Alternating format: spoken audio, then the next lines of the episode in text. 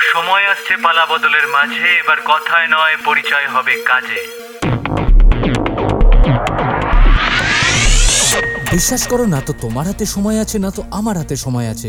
কিন্তু এই বিশাল পৃথিবীতে প্রতি মুহূর্তে না জানি কত রকম অত্যাশ্চর্য ঘটনা নিয়ে পড়াশোনা করছি, সেরকমই কিছু তোমাদেরকে জানাতে চাই এই ওয়ান মিনিট শোতে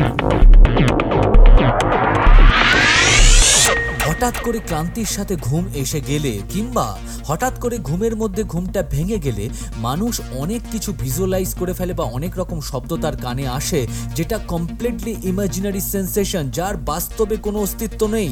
বাস্তবিকভাবে সেই ঘটনা কিন্তু আমাদের চারপাশে ঘটছে না। তা সত্ত্বেও কেউ কেউ ঘুমন্ত অবস্থায় বা হঠাৎ করে ঘুম ভেঙে গেলে এরকম ইমাজিনারি হ্যালুসিনেশন দেখতে বা শুনতে পায়।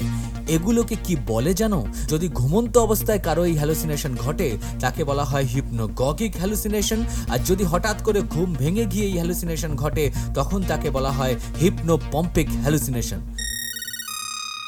তোমার সাবস্ক্রাইব আর শেয়ার করাটা কিন্তু ভীষণভাবে এক্সপেক্টেড একদম ভুলে যেও না।